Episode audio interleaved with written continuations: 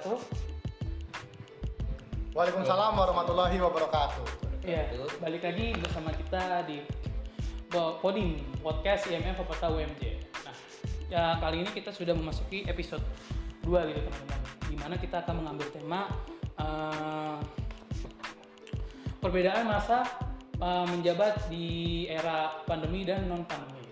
Di sini kita sudah ada dua narasumber gitu teman-teman.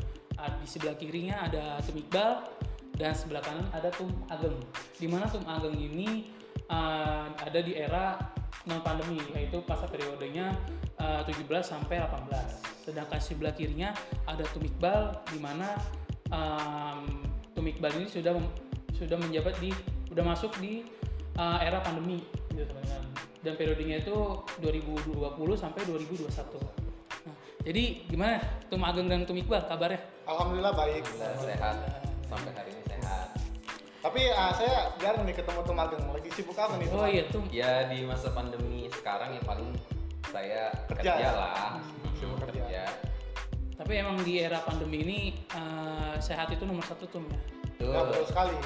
sehat terus sama banyak-banyak eh, jaga kondisi badan lah. Ada banyak sholat juga tuh. Sholat gitu. Ibadah. banget. Jangan Itu itu emang nomor satu Tum. Biasanya yang jarang sholatnya harus diperkuat lagi. Oh, itu. Justru di masa pandemi seperti ini kita harus lebih dekat kepada Yang Betul, Maha Kuasa betul, gitu. Betul, betul, betul. Karena ini suatu cobaan dari yang maha kuasa gitu ya.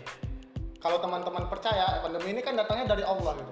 Iya. Ya. Nah maka nanti Allah juga yang nanti mengangkatnya. Hmm, betul Itu sekali. versi agama. betul, betul, betul. Ya, Lanjut. Emang di era di era sekarang tuh emang kayaknya tuh kesehatan tuh nomor satu ya Tum ya. Betul. Ya, Kalau kita nggak sehat ya kita nggak bisa buat podcast gitu teman hari teman-teman hari ini ya. Uh, sebenarnya uh, di era pandemi ini yang kita ngobrol santai aja tuh ya sebenarnya. Santai, santai aja. Santai aja. Kita Oh, gitu. nggak usah nggak usah Nggak usah tegang-tegang banget. gitu. Sebenarnya yang saya pengen tahu tuh uh, perbedaan pada masa Tumageng dan Tumikbal tuh apa aja sih gitu. Kita mulai dari perbedaan yang dirasakan gitu selama Tumageng menjabat. Mungkin dari sama Tumikbal gitu. Mungkin bisa dimulai dari Tumageng dulu gitu. Hmm. Ya kalau di zaman saya kan nggak ngerasain yang namanya pandemi gitu ya. Saya juga belum tahu gitu keadaan komisariat sampai hari ini tuh seperti apa gitu. Karena saya kan eh, ke ketum Iqbal itu melengkapi satu ketum ya. Dan itu ketum transisi, ketum bagas. gitu. Iya harusnya ada ketum satu lagi Iya, ya. Oh, itu iya, seharusnya betul. sebagai Ah. transisi gitu karena Iya, dia dia transisi. coba di Mau era mau Iya. era pandemi Oh. dia nyoba Waduh, pas. dan dia juga apa tuh? Eh, dia juga apa ya namanya di pandemi dan di non pandemi gitu. Saya sih lebih paham ke si Tumbagas gitu kalau misalkan sampai ke Tum Iqbal. Kalau ke Tum Iqbal belum tahu sepenuhnya seperti apa. Cuma di zaman saya ya normal gitu ya. Kayak zamannya Ketum Bidi BPH Bidi Tum Nido dan Ketum Andi Langgeng gitu. Yang sebelum sebelumnya sama. Tapi eh, memang kalau misalkan dirasakan ya saya saya pertimbangkan gitu ya ini kan IMM gitu. IMM nggak lepas dari yang namanya organisasi perkaderan gitu ya. Di mana bagaimana kita bisa menarik kader-kader baru dari adik-adik kita yang baru datang untuk bergabung di organisasi gitu. Itu kayaknya lebih mudah dibanding pas zamannya yang sekarang Ketum Iqbal dan kawan-kawan itu gitu aja sih. Kalau perbedaannya ya lebih mudah di zaman saya gitu karena orangnya kelihatan dan siapa aja nih Karena- target-targetnya karena gitu. mereka pun juga masih ke kampus terus kan. Betul betul. Karena kan kegiatan sebelum pandemi itu pasti kebanyakan offline gitu teman-teman. Makanya jadi kayak Mm-mm. kebanyakan tuh ya Pendekatan emosionalnya lebih, lebih dapet dapet. daripada yang pandemi. Terus kalau Tum Iqbal sendiri perbedaan yang Tum Iqbal rasakan tuh apa gitu Waduh, kalau saya kan ah, kebetulan saya juga menjabat di masa transisi yaitu ke waktu di pengurusan Tumbagas. oh iya Iya. Itu saya jadi badan pimpinan apa badan pimpinan harian itu masih di bidang kader. oh Di situ saya merasakan banget perbedaannya di situ. Ah, yang di mana ketika kita didatangkan musibah pandemi ini kita benar-benar semuanya ngaret dan langsung vakum. Benar-benar kalau misalnya lihat itu nggak bisa yang namanya langsung kaget gitu kan ngejalanin beberapa tindakan proper itu masih ambigu gitu, wah eksekusi tidak ya, eksekusi tidak ya, sehingga molor nah maka dari itu timeline kita tuh pada mulur semua ya, di mana kan saya kan sekarang sebagai udah mulai magang ya Iya. Nah magang ini kan seharusnya di kita tuh Udah udah selesai. selesai gitu. Kita udah lebih memikirkan yang lain. Tapi kita masih menjabat ya karena pandemi ini, si pandemi ini. Jadi sayang sekali nih Tumbagas nggak ada. Mungkin Tumbagas bisa lebih bercerita banyak gitu. Tapi itu yang saya rasakan gitu. Kalau dari uh, pengalaman apa men- menjabat di masa pandemi sih, uh, menurut saya banyak yang saya pelajari gitu. Yang di mana dulu tuh saya cuma berpikir masalah konsepan acara, gimana acaranya bisa banyak orangnya dan lain-lain. Tapi di sini saya lebih banyak memikirkan uh, pengurus kayak perizinannya gimana terus uh, bentuk acaranya itu nanti seperti apa dan lebih ke kesehatan gitu uh, yang di mana sekarang kan udah ada kayak swab antigen dulu Iya, masih ada rapid ya Iya, rapid. terus saya sempat memikirkan tuh kayak atau mungkin pesertanya kita rapid nah dulu kan itu kan sangat uh, mendistract kita untuk Iya. lebih pola pikir kita jauh lebih jauh gitu kan jadi itu sih yang bisa saya dapat di masa pandemi jadi mungkin uh, plusnya kita bisa berpikir lebih luas dan Iya. minusnya mungkin ya kita uh, nggak bisa fokus gitu pecah karena ini mungkin baru ya Hmm.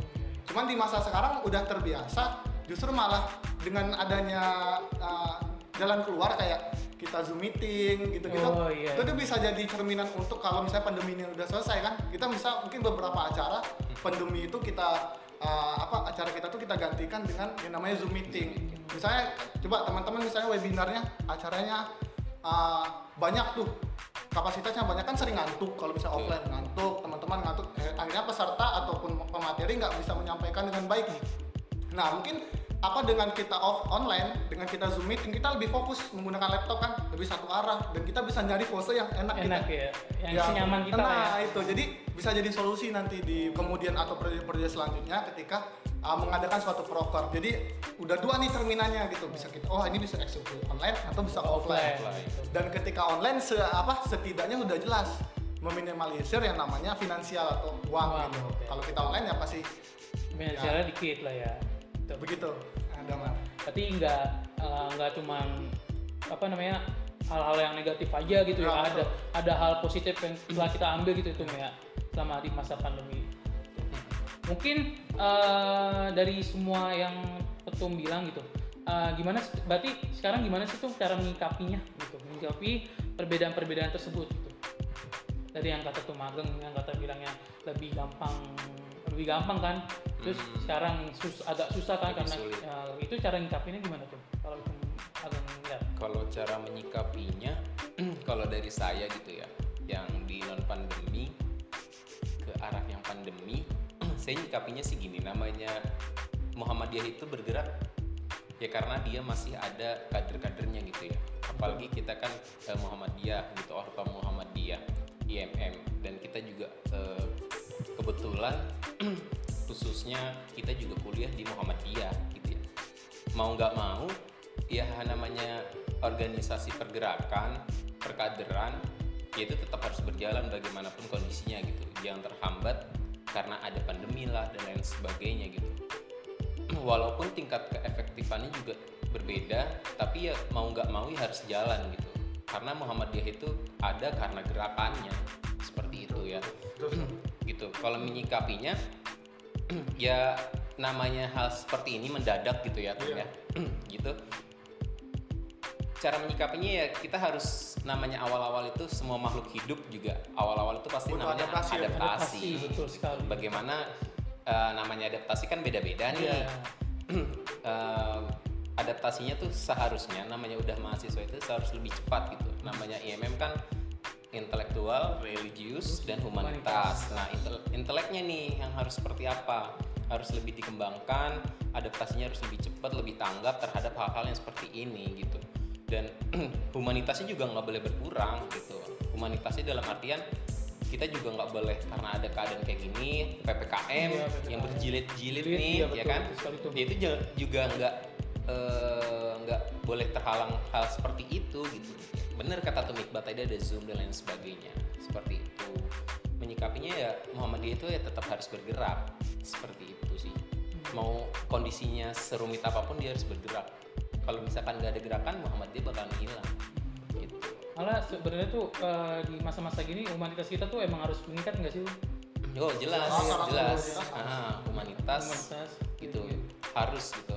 Apalagi memang yang di eh, ditekan di sini masalahnya masalah humanitas ya karena kesehatan so- kesehatan terus sosial gitu. Karena social distancing dan lain Oh, sebagainya iya, gitu betul, ya. betul, betul, betul. kita harus menjaga jarak dan lain sebagainya gitu. Itu penekanannya di situ. Cuma jangan ada penurunan intelektualitas dan seharusnya re- nilai religiusitas Iya, kita lebih diangkat Nah, jangan karena kita di rumah aja Oh, diem iya, aja gitu ya ngapa-ngapain tuh nggak Mm-mm. nggak sholat nggak apa Betul. main game terus apalagi anak IMM itu yang terkenal itu itu intelektualitas religi religius dan humanis gitu. ketika ada kayak gini Hmm.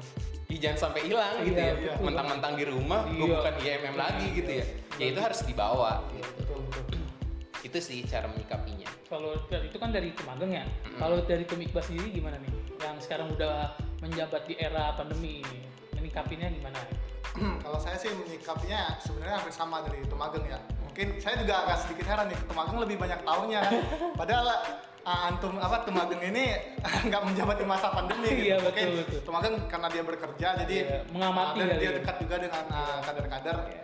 Ya makanya mungkin bisa tahu ya Tum ya. Betul. Yang sama kita butuh adaptasi dan gerakan gitu pastinya. Yang di mana sekarang ini zaman udah terbalik gitu kan.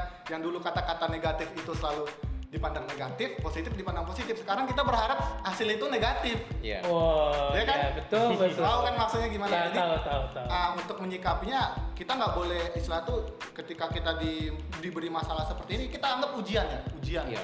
Nah makanya dari itu kita harus cepat selesaikan gitu dengan metode-metode yang ya, atau cara-cara yang lebih uh, worth it lah nanti ke depannya gitu. Banyak uh, ada kita udah mulai terbiasa kok uh, dengan uh, masa COVID-19 ini gitu. Dan semoga uh, COVID ini cepat berlarut gitu. Metode-metodenya bisa dengan kita melakukan Zoom, kita juga bisa melakukan pendekatan dengan mungkin dengan menjaga jarak dan lain-lain gitu. Dan harapannya nggak akan selalu seperti ini tuh. Harapannya kita bisa ber, bercengkrama Iya. lagi, bukan kita bersatu itu jadi teguh, justru malah di masa sekarang kita bersatu malah mati. Malah mati. Nah ini yang Karena bahaya. pandemi. Iya, kita harus ya udah kita berpencar-pencar dulu, lalu nanti uh, di kemudian hari insya Allah kita akan bersatu. Iya. Amin Seperti amin. itu amin. sih. Em- Emang harapan saya juga pun uh, sudah berakhir lah masa-masa pandemi ini karena uh, segala sesuatu tuh tetap gitu yang kita kerja apa uh, kerjakan tuh pasti enakan offline gitu iya nggak tuh Ah, Ah, tergantung sih, tergantung sih ya Beda-beda. Tum ya. kalau Dari sudut pandangnya. oh, Nah. oke oke kalau kalau dari saya sih enakan offline gitu Offline. mungkin kalau dari pandangannya Tum Agung sendiri sama Tum Iqbal tuh gimana dari Tum Agung dulu bisa enakan offline atau online untuk apa untuk Dalam menjalankannya tuh. menjalan menjalankan Ya, eksekusinya. iya, pakai eksekusi eksekusi khususnya di organisasi ya ya Iya. Enggak dalam satu Dia acara. Ah, iya, acara, acara, Enak- acara. jelas enak offline sih kalau Iya, offline kan. ya jelas karena di satu Eh, sisi tunggu tuh. Jangan kan apa namanya organisasi ya. Iya. Saya tuh Semuanya. kita kuliah aja ya. iya enak offline Enak kan Gitu. offline. ya? offline karena offline ya yang pertama silaturahimnya dapet, Dapat. Betul, betul. ya kan terus kedua eh, apa ya pemaparan materi dari dosen terus pemaparan materi dari eh, pembicara-pembicara ketika kita di organisasi itu lebih kena Iya, betul. gitu Ka- dan pengalaman kita di suatu tempat kayak misalkan kita mau ngadain acara di mana gitu itu lebih dapet Iya, gitu betul. ya kan itu lebih asiknya sih kalau offline di situ dan lagi-lagi kalau online menurut saya ketika kita mau masuk yang tadi kan sebutin Tum Iqbal tuh ya Iya. bahwa kalau online tuh bisa lewat Zoom dan lain sebagainya Iya. cuma itu terkadang menjadi suatu kelemahan gitu. di satu sisi kelemahannya seperti apa pemaparan materi nggak dapet kadang kita cuma buka laptop Mantengin man- ya. mantengin dan nggak tahu tuh orangnya ke mana Oh, gitu, iya, betul. ya kan kalau misalkan dia nyalain kameranya sih nggak apa-apa Iya. gitu ya atau ada kebijakan dia masuk tapi harus nyalain kamera itu nggak apa-apa cuma kadang lebih banyak orang ketika mau masuk menyalakan Mm-mm, kamera, iya, iya, iya, ketika dia masuk nggak nyalain kamera ya orang yang ke mana kita nggak iya. rusak Betul. apa jelek kalau misalnya nyalain kamera ntar baterai cepat Betul. habis Walaupun kita di situ pasti kita posisinya lagi kayak tiduran, nggak Hmm. jadi kayak nggak fokus gitu kita Iya. dengerin. Betul betul. dan kita mampu mem- apa ya mampu mengetahui situasi keadaan lingkungan gitu ketika Oh. kita masuk di kelas Oh, iya. terutama kita tahu kondisi dosen itu seperti apa kita harus sebagai kader itu seperti apa menyikapi dosen yang ketika sedang marah-marah kah atau dia sedang baik-baik aja gitu kita tahu sedangkan kalau kita di zoom nih nggak tahu nih dosen lagi marah atau enggak pembicara Oh, iya. lagi suasana hatinya seperti apa nggak tahu auranya tuh eh, beda aja sih gitu gitu. Kalau aura kan kita bisa ngeliat langsung nih, Iya. "Oh, kayaknya nih lagi seneng nih. seneng gitu. Cuma kalau di zoom kan nggak kelihatan. Iya. Tuh. Gitu sih kalau menurut saya gitu. Ya, tuh. kalau dari saya sih nah sebenarnya itu tergantung dari kita mengadakan acara itu outputnya mau seperti apa. Hmm. Saya panitianya uh, pengennya cuma sekedar mengadakan yang enak online. Ya. Iya. Iya Maksudnya sih, itu iya, yang iya. penting terlaksana Nah, gitu. kemudian terlaksana enak online karena ya persiapannya nggak terlalu ribet gitu. Nah, kita cuma menyediakan link, laptop. iya laptop, link link. Zoom. Nah, seperti itu. Nah, tapi kalau kita pengen yang lebih kita kan namanya mahasiswa, kita tuh pola berpikir. Jadi kalau misalnya acara itu yang cuma setengah-setengah aja, itu tuh kayak hati itu menjanggal gitu itu enggak? Gitu. Kayak, misalnya saya ambil contoh DAD, masa DAD online. Nah, itu saya Feel-nya nggak dapet. feel-nya tuh nggak dapet gitu. Jadi gimana saya berusaha oh DAD-nya bisa offline di masa ini ya itu tadi mengenai perizinan dan lain-lain gitu kan. Diusahakan. nah seperti itu. Jadi lebih ke kebutuhan kita yang mau seperti apa? Kalau kita kebutuhannya ingin acara apa? Ingin acara kita yang benar luas oh sepertinya bisa kita atur dengan offline ya. Kita atur dengan sebaik mungkin. Ya mungkin dengan syarat-syarat kayak minimal kalau sekarang PCR atau udah Oh vaksin, iya, vaksin gitu kan. ya. sekarang udah bisa harus wajib vaksin tuh kalau udah mau ke mana-mana Iya, gitu. karena kan sertifikatnya sangat Ah, Iya, dibutuhkan. dipakai. Ya, kalau misalnya nah, untuk ngajain webinar-webinar biasa cuma satu pemateri ya mungkin bisa dengan online bisa. gitu. Seperti itu sih. Hmm, jadi eh, sekarang tuh kalau membuat acara itu lebih penting kan kalau divisi itu kan dulu kan lebih penting divisi acara gitu. Betul. Sekarang mending eh, sekarang di masa ini tuh eh, P3K. divisi P3 itu lebih penting banget Iya, gitu ya. karena Jadi harus jaga-jaga Ya, kesehatan betul, mereka dan tanggung jawabnya lebih besar. Iya, besar. Dulu tuh kayak divisi P3 tuh kayak nggak ngapa-ngapain gitu, Iya. Ya, kayak santai. Tapi kalau di zaman sekarang P3K tuh emang Lebih yang harus ribet. harus ekstra gitu, lebih ekstra ketimbang Mm-mm. divisi acara gitu. Oke. Nggak lebih. Berarti kalau dari perbedaan-perbedaan tersebut, enakan mana sih tuh? Jadi mas, en- enakan masa non pandemi atau pandemi? Gitu? Mungkin dari saya dulu kali ya Tom ya. Bisa, Soalnya Tom Ageng dia di masa sebelum pandemi. Oh, gitu. iya dari Tom Iqbal gimana? Enakan Aduh, masa Saya kan masih di transisi ya. Oh, iya. Enakan mana ya? Hmm, enakan di masa non pandemi sih. Karena sekarang Jelas. bebannya beda. Oh iya sih. Udah nggak enak ini. mungkin kalau sekarang di masa pandemi itu masa-masa buat nabung uang komisariat kali itu. Iya. Satu. Betul ya? Nanti acara kita online semua Tom. Offline semua terus biayanya kan lebih sedikit gitu. Iya iya. Itu bisa jadi pilihan. Bener. Kalau acara secara langsung kan uangnya ya kita nggak bicara masalah materi gitu ya. Iya. Cuma ya lagi-lagi ya memang yang kalau hal seperti itu nggak ada materinya nggak bakal nggak Iya. bakal jalan gitu ya. Cuma memang keadaan keadaan komisariat kita juga masih berkembang ya agak sulit gitu dan mungkin sekarang hikmahnya gitu. Iya betul Tom. Ya, ya gimana? ya, Saya nggak. Saya apa? Sampai saya nggak rugi lahir di komisariat yang kecil Iya, gitu. Maksudnya tuh yang miskin. Kayak kita jujur-jujurannya aja pertanian itu kalau mengenai finansial emang selalu kurang. Tapi di sini malah memikirkan kita berpikir gimana caranya kita memajukan ini. Iya, dengan Ketika kita berhasil memajukan ini, loh itu bentuk apa ya? Outputnya kan ke kita kembali Iya, ke betul, kita. betul, betul, Wah, saya terlahir dari orang yang tidak uh, dari orang tua yang maksudnya tidak uh, uh, kurang bercukupan, terus saya bisa mem- apa membinanya, Hmm. lalu membuat jadi kaya raya. Kita kalau kita kan tidak tidak bisa milih lahir dari keluarga yang Iya, mana. iya, iya. Kita tidak bisa menentukan yang bisa kita lakukan cuma berusaha. Nah, betul sekali. Itu uh, ada uh, senior saya yang bilang seperti itu. malah jadi suatu kebanggaan gitu ya. Iya, Kalau iya, kita betul. lahir di Ah. suatu lingkup yang kecil, Iya. terus kita proses di situ hingga menjadi suatu berkembang yang besar dalam keadaan kader-kader intelektual yang terus tumbuh gitu, menjadi suatu kebanggaan gitu ya Betul. dari tahun ke tahun gitu. Memang ya peningkatan penurunan itu wajar gitu ya. Pasti setiap tahunnya itu ada peningkatan, penurunan. Itu suatu hal yang wajar. Cuma ya nggak apa-apa, toh udah jalanin aja Betul. sih seperti Yang itu. salah itu kita tidak melakukan apa-apa, Nah, ketika- berusaha. kecuali kita keluar dari tanggung jawab kita sudah dijadikan diberi tanggung jawab terus kita eh, ibaratnya udah Disumpah. lepas disumpah dan lepas tanggung jawab itu yang bermasalah tuh itu sebenarnya itu ada yang masalah individunya kenapa seperti itu. Iya Enggak semua apa semua orang juga uh, namanya pengen juga berproses di sini Iya. gitu. Ketika teman-teman diberi kesempatan tapi teman-teman menyia- menyia-nyiakan gitu kan. Iya. Sayang sekali. Ya saya juga sepakat gitu sama Tim Iqbal. Saya juga eh, sangat seneng gitu apa namanya masuk PMM ya, khususnya di Faperta gitu. Kenapa? Kenapa? Karena yang saya rasakan sendiri tuh di Faperta ini kekeluargaannya tuh dapat banget gitu, dapat Ya karena banget. kecil, Pak. Aduh, ya ju- justru itu menjadi suatu justru kelebihan iya, ya. Nah, betul, itu ya. kelebihan loh.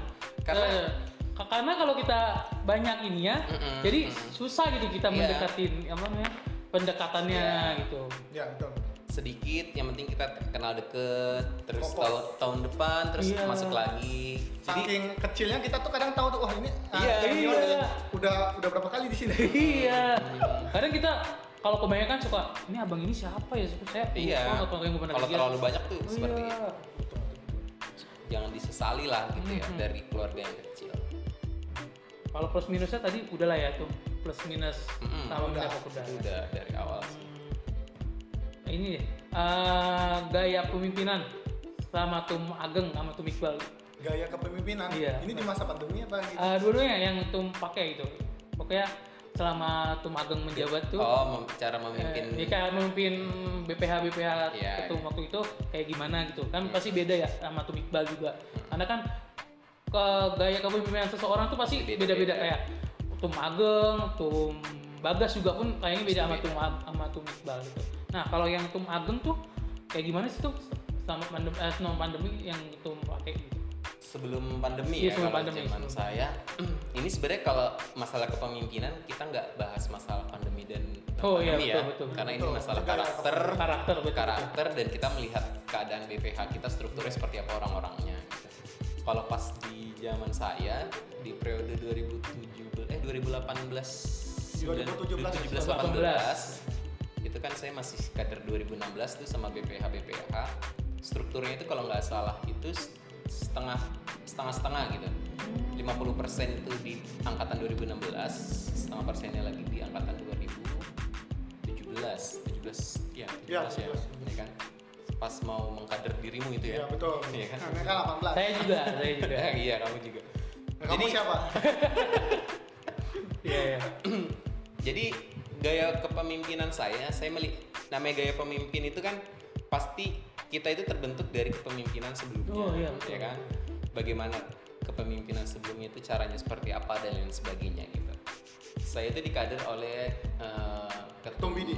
enggak Oh, saya itu dikader oleh tum Nido Hijrian Tevanido gitu Loh, kok bisa ke Tumido tuh? Iya. Kan Ini ya Tumbidi. enggak tum Bidi itu mengkader tum Bagas Oh, oh iya. Iya, oh gitu. iya. Aduh, saya lupa. saya yang kader itu Tum Nido dan kawan-kawan gitu izin Tum terus eh, dan saya masuk di BPH-nya Tum Bidi waktu itu.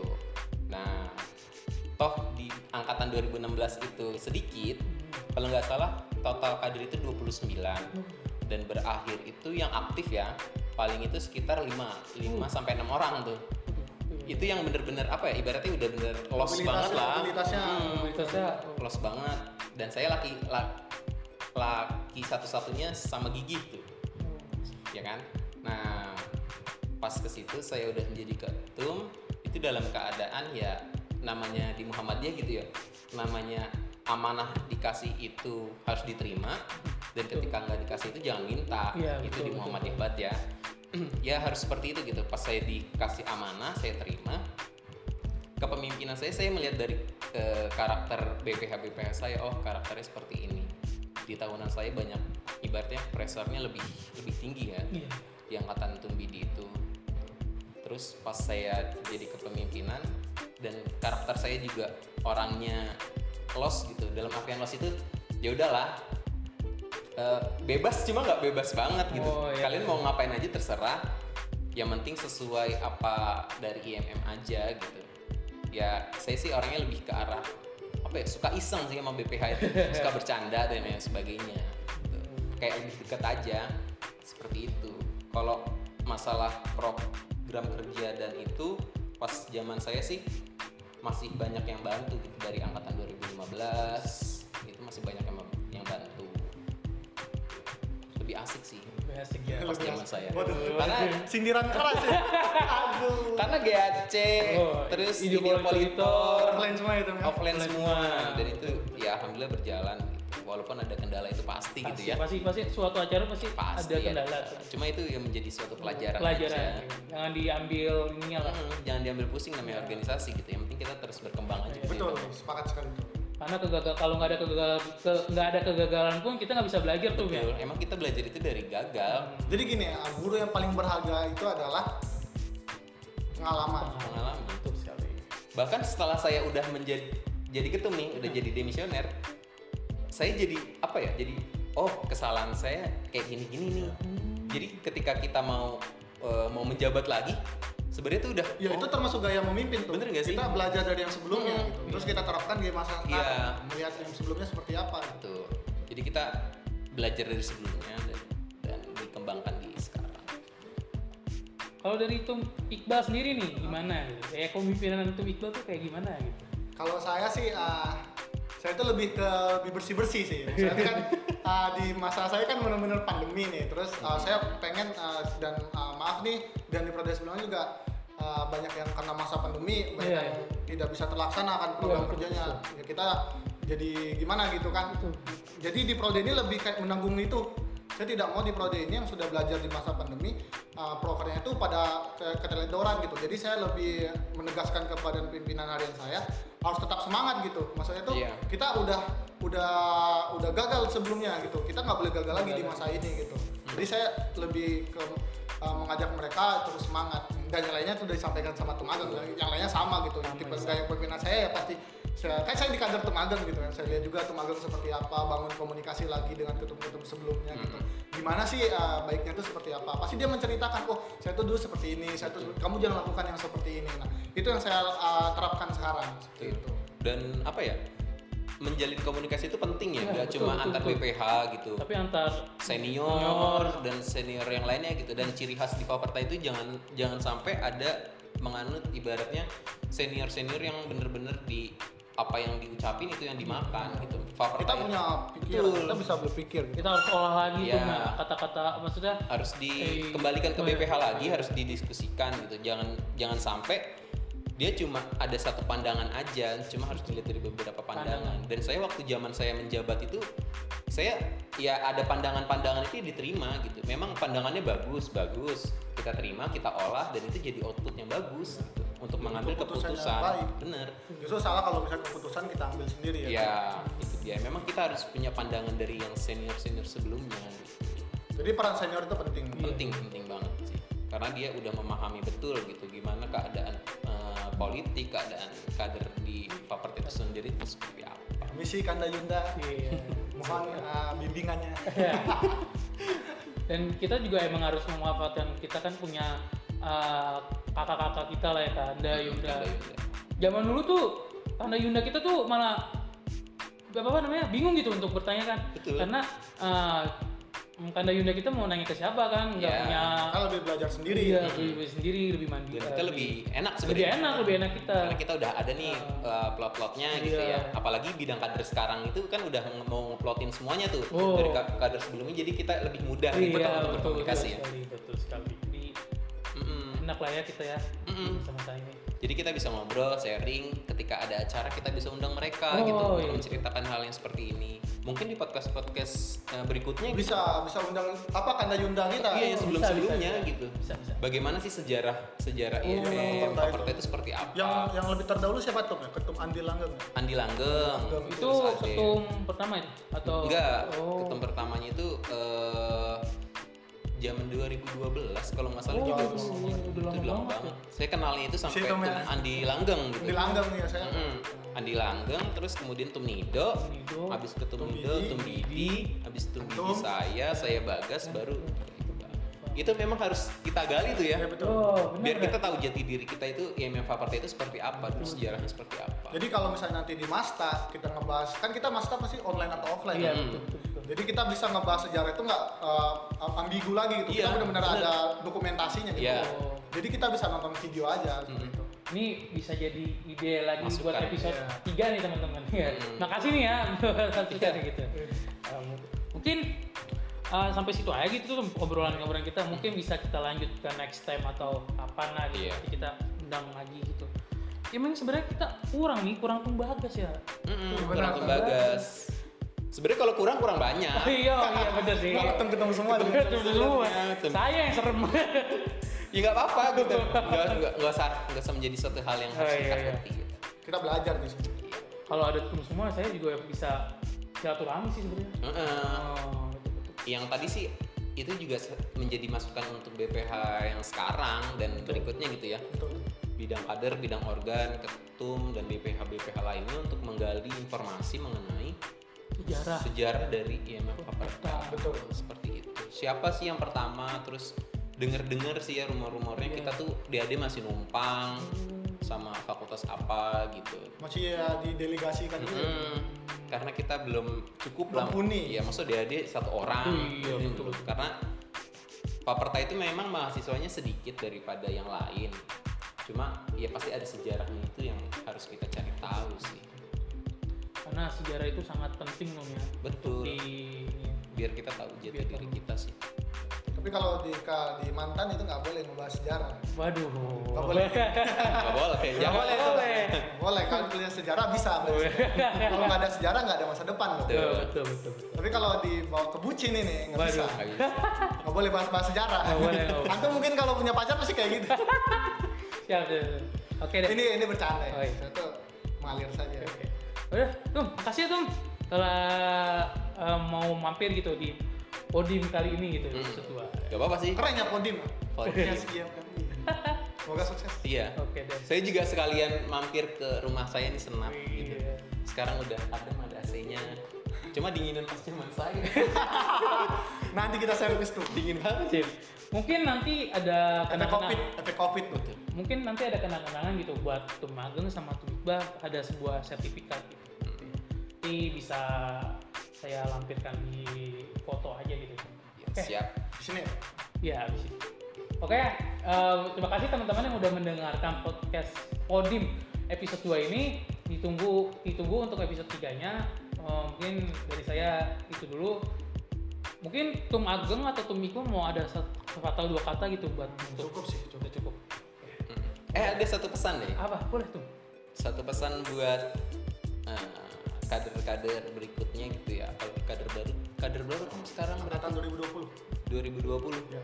Nah, kalau yang baru masuk Baru masuk 2021. yang udah di DAD 2020. 2020 eh, pesan saya sih yang pertama namanya kita udah kuliah di Muhammadiyah ya mau nggak mau gitu ya kita harus berorganisasi apa yang udah disediakan gitu organisasi ortom khususnya sebenarnya berproses itu di mana aja boleh di mana aja kapan aja itu boleh cuma kita harus tahu lokasinya kita itu di mana sih kita harus beri jasa gitu di eh, kasarnya gini lu kuliah di mana gitu lu kuliah di Muhammadiyah cuma kok lu pakai organisasi lain gitu lu lepas mulu sih Ini nih. nggak apa-apa nggak apa-apa Oh, lepas aja kali ya? Lepas Iya, aja. udah. Iya. kita IMM bukan di benderanya tapi di jiwa kita udah IMM Oh, Betul. Ya, keren banget emang. Sangat Itu sih. membantu sekali ya. Mm-mm. Oh ya, Pesan- ya, pesan saya sih ada nih tuh. Udah mas, udah. udah udah Pesan saya sih semangat untuk uh, kader-kader angkatan 2020, apalagi belum RTL ya. Iya. Jadi teman-teman semangat menyusun RTL-nya karena teman-teman adalah regenerasi tampuk IMM Faperta nanti. Jadi teman-teman itu buah hati kami gitu. Masa depan IMM Faperta ini mau dibangun sebagus apa pun kalau tidak ada teman-teman nggak ada artinya. Jadi tolong banget tebar- tebarkan nilai IMM yang baik-baik ke, ke lingkungan teman-teman. Bangun IMM Faperta lagi lebih baik ke depannya. Seperti itu. jadi ya jadi manusia aja lah gitu ya Gitu. hakikat manusia kan ya dari pancaran sinar Tuhan gitu ya lu harus jadi orang yang baik walaupun lu nggak harus bawa IMM ya udah jadi orang baik aja di lingkungan itu sih itu salah satu uh, kata dari sepatah dua kata dari Tum Agung sama Tum Miko tuh sangat bikin kita uh, motivasi inilah buat kita berorganisasi lagi gitu ke depannya. Hmm. Ya, oke. Makasih ya Tum. Terima Siap. kasih lagi udah mau menyempatkan hadir. Uh, mungkin itu saja untuk uh, podium kali ini. Bilahi sabilihak wastabikul khairat. Wassalamualaikum warahmatullahi wabarakatuh.